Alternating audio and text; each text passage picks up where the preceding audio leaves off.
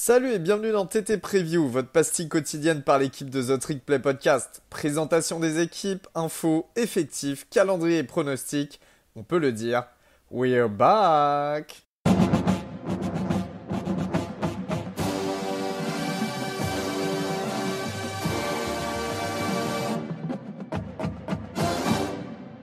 Bonjour à tous, euh, bonjour à toutes. euh, comment ça va? Comment ça va en cette, euh, en cette chaude journée d'été? Écoutez, moi ça va très bien et on se retrouve aujourd'hui euh, bah, pour une nouvelle, nouvelle pastille de, TT Preview et pour aujourd'hui, euh, une fois de plus, euh, je suis seul, je suis seul parce que, bah écoutez, que voulez-vous, c'est les vacances, mais des gens travaillent, c'est comme ça, c'est la vie. Des gens sont pris, des gens ont des choses à faire et c'est tout à fait normal. Aujourd'hui, on se retrouve donc pour un gros morceau, un gros morceau, une nouvelle équipe de sec, puisqu'on va parler de Texas A&M, les Aggies euh, aujourd'hui, euh, les Aggies qui ont connu une, intersaison un petit peu un petit peu mouvementée euh, pour pour quelques petites raisons qu'on va développer aujourd'hui dans cette petite pastille. Alors pour commencer les les qu'est-ce que ça dit cette saison 2021 Bah ça dit une saison plutôt bonne, une saison plutôt bonne, mais toujours pas dans le top de, la conférence. On se retrouve avec une fiche de 8-4, euh, avec notamment bah, un, petit 4-4 en sec, et surtout euh, une, une triste cinquième place euh, en SEC West. Euh, donc du coup, Tamu a dû refuser son invitation au, Gator Bowl euh, face à Wake Forest parce que malheureusement, bah, pas assez de joueurs dispo euh, à cause d'une explosion de, de Covid au sein de, au sein de la fac et aussi de, petites blessures euh, ça et là qui, euh, qui sont venues, euh, venues entacher un petit peu la, saison de Texas A&M, des saisons euh, assez graves. hein. On parle de, de comment dire, de blessures qui, mettent, fin à la saison des joueurs. Donc forcément, du coup, pas assez de joueurs pour, euh, les Aggies pour, euh, pour cette invitation au Gator Bowl. Euh, pour ce qui est du moment fort de la saison de, Texas A&M, on est obligé de revenir sur, la performance assez folle de, Zach Calzada qui sort littéralement un match héroïque face à Alabama pour une, victoire 41 à 38, euh, en sachant que Zach Calzada s'était fait bencher en début de saison par, le quarterback qui devrait revenir cette année, Haynes King. Donc euh, quarterback remplaçant Zach Calzada, qui, euh, qui prend le lead et qui nous sort vraiment un match euh, complètement fou. Quand on sait l'importance que ça a en sec de, battre Alabama, on sait que là c'est vraiment le moment fort de, de la saison pour les Aggies. Encore plus quand on connaît la rivalité qu'il y a entre, entre Nick Saban, donc le head coach de Alabama, et Jimbo Fisher, le, le coach des Texas AM Aggies. Pour ce qui est des mouvements de coach, on a Mike Elko qui est parti pour coacher Duke. Donc du coup, il fallait trouver un nouveau coordinateur défensif. Et c'est sur euh, DJ Durkin que Jimbo Fisher a jeté son grappin, euh, récupérant bah, du même coup un coach d'Ole Miss. Jimbo dépouille donc un concurrent direct pour se renforcer. euh, bravo à lui. En tout cas, c'est plutôt un bon move quand on voit la, quand on voit la défense qu'il y a eu l'année dernière à Ole Miss qui était quand même assez solide. Donc j'attends vraiment de voir ce qu'il va pouvoir faire avec, avec le talent qui compose l'effectif des Aggies. Pour, pour, le, pour les gros coups sur le portail des transferts, on a du coup bah, Zach Calzada, j'en parlais tout à l'heure, euh, quarterback remplaçant au début de, au début de cette année pour, pour Texas AM qui est parti en direction d'Auburn. Euh, il fallait le remplacer, que ce soit numériquement ou, euh, ou même en termes de, de talent. Et cette fois-ci, Jimbo a jeté son dévolu sur Max Johnson. Max Johnson, quarterback que moi je connais bien, puisque c'est l'ex-quarterback titulaire de LSU. Il sort d'une saison qui est assez solide et il a les arguments pour prétendre à plus qu'une simple place sur le banc des Aggies. Mais on va y revenir plus tard quand on fera la revue d'effectifs.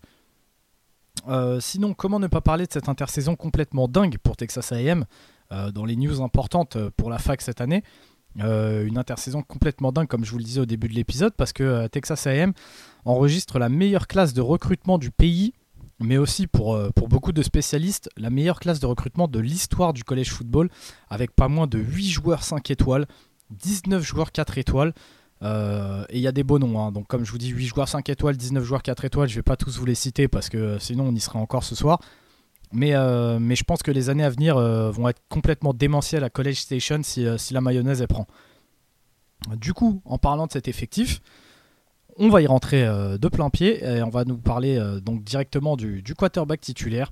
Donc c'est vraiment le retour de la, de la fameuse QB Battle de l'été. Euh, pour les Aggies comme pour d'autres, le poste de QB c'est une inconnue. Euh, J'en ai parlé un petit peu au début. On a Jimbo va devoir faire le choix entre Haynes King. Euh, c'est un c'est un sophomore, il est assez prometteur. il a toutes les armes pour réussir, mais du coup, pour sa première saison starter l'an dernier, il s'est brisé la jambe contre Colorado et il a perdu sa place du coup face, face à Zach Calzada. Jimbo devra aussi choisir, bah, du coup, il devra composer avec Max Johnson, le transfert d'LSU, qui a pour lui l'avantage d'être bien plus expérimenté que Haynes King. Euh, et en plus de ça, d'être bien expérimenté en sec pour son âge, euh, parce que si je vous dis pas de bêtises, Mac Johnson la saison prochaine ce sera un junior.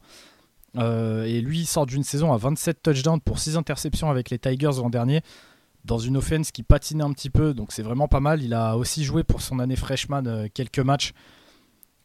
Suite à la blessure de, Miles Brennan, puis ensuite les contre-performances de TJ Finlay, de Nussmeyer, donc il, a, il, a un petit, il a un petit peu vu le terrain.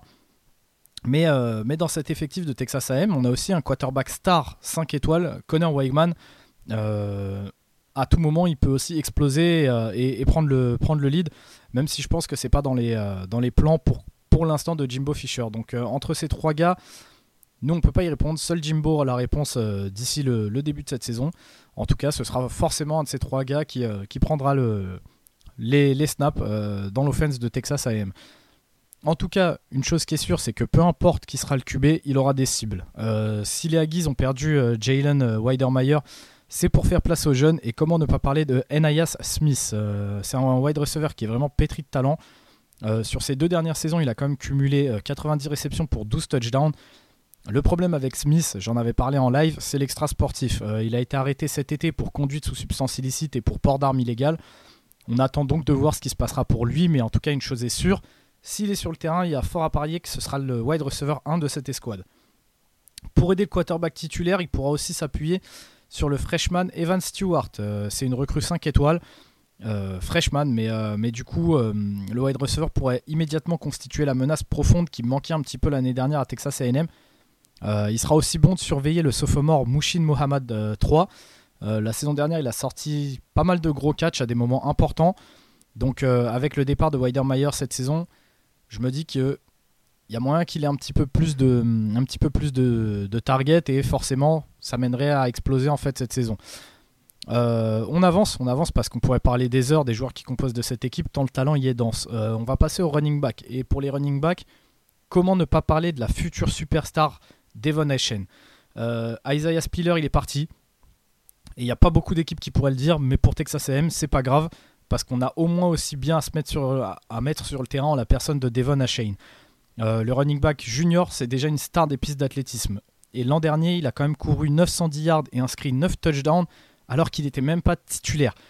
Juste pour le kiff, vous pouvez aussi rajouter les 261 yards à la passe.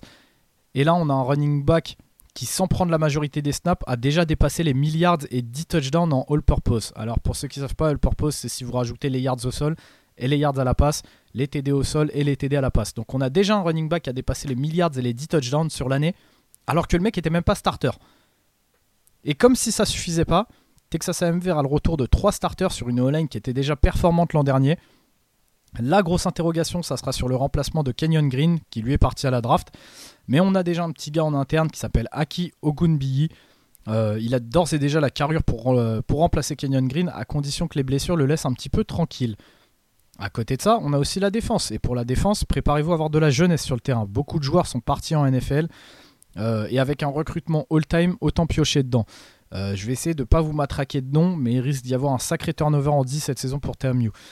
Euh, pour la D-line, déjà c'est simple, on a 3 gars sur 4 qui ont été draftés ou undrafted, mais qui sont en tout cas partis en NFL. On aura droit au retour du monstre McKinley Jackson au centre de la ligne, qui aura la lourde tâche de ralentir les courses adverses. Sur l'Edge, on devrait avoir apparaître le nom de Shemar Stewart. Euh, le sophomore, il a tout pour plaire au staff de Texas AM. Vous vous souvenez un petit peu de Michael Clemens qui est parti à la draft? Bah voilà, c'est en gros ça.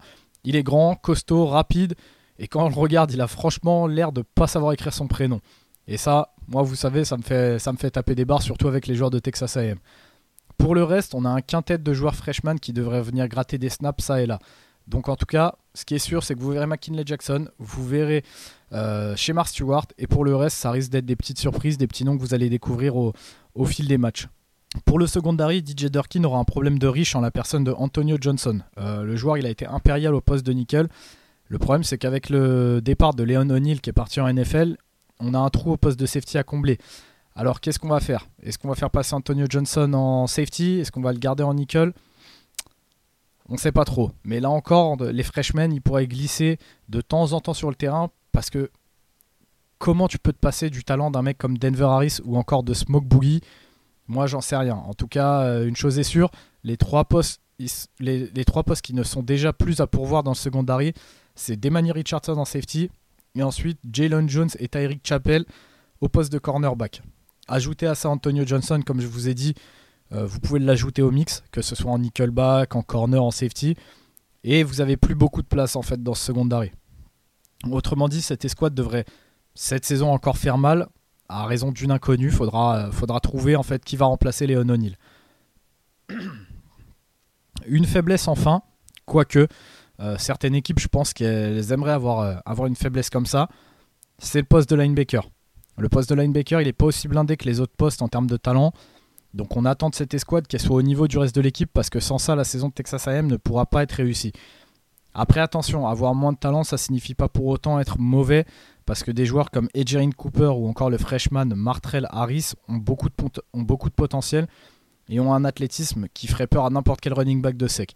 Euh, à voir donc ce que nous réserve cette escouade, mais dans les grandes lignes, moi j'attends vraiment de voir ce que, bah, ce que nous réserve cette défense euh, estampillée DJ Durkin, parce qu'il y a énormément de talent, il y a de la jeunesse, donc euh, de quoi pouvoir, pouvoir se poser et scouter un petit peu. je pense que sur certains matchs, il y a moyen de voir des trucs très sympathiques euh, du côté de Texas AM. Pour le calendrier, pour le calendrier de Texas AM pour la saison 2022, euh, ça commence assez tranquillement. Ça commence assez tranquillement puisque euh, ils vont recevoir coup sur coup Sam Houston State, Appalachian State et Miami. Ensuite, ça va aller se déplacer en terrain neutre entre guillemets. Hein. je fais des gros guillemets avec mes, avec mes doigts. Euh, ça va aller se déplacer en terrain neutre pour affronter donc Arkansas, mais le terrain neutre, euh, il se trouve à Arlington, au Texas. On adore. Ensuite, ça va se déplacer à Mississippi State, ça va se déplacer à Alabama. Ça aura une bye week avant de se déplacer à South Carolina, puis après, ça va recevoir Ole Miss, Florida. Ça va aller se déplacer à Auburn. Ça va recevoir UMass et enfin, ça clôture son, calendrier en recevant LSU à la maison. Euh, début de championnat, somme toute assez tranquille, je pense, pour Texas AM. Hein, euh, sans faire offense à Arkansas, je pense que les, ouais, les 4-5 premiers matchs euh, Texas AM, ça va, ça va rouler plutôt pas mal. Ça affronte Alabama juste avant sa bye week, donc euh, tu as déjà un des très très gros matchs, peut-être le match de l'année pour, pour Texas AM à ce moment-là. attention, attention, si ça bat Bama à ce moment-là, attention à Texas AM parce qu'il pourrait bien arriver en bye week en étant invaincu. Euh, on ne sait jamais. Euh, je sais que dans le podcast, beaucoup n'y croient pas, mais on ne sait jamais. Attention en tout cas à ce match-là. Et à partir de là, justement, là, on a le calendrier qui commence vraiment pour, euh, Texas AM, bah, avec Bama, avec Ole avec Florida, euh, avec LSU. Donc à voir. En tout cas, moi, je leur pronostique un 10-3 cette année. Calendrier qui est solide, mais qui est largement à la portée de Texas AM. Quand on voit le talent qui inonde cette équipe, en gros, il ne tient qu'à Jimbo de, faire tourner la machine en la gardant bien huilée. attention aux blessures, cela dit.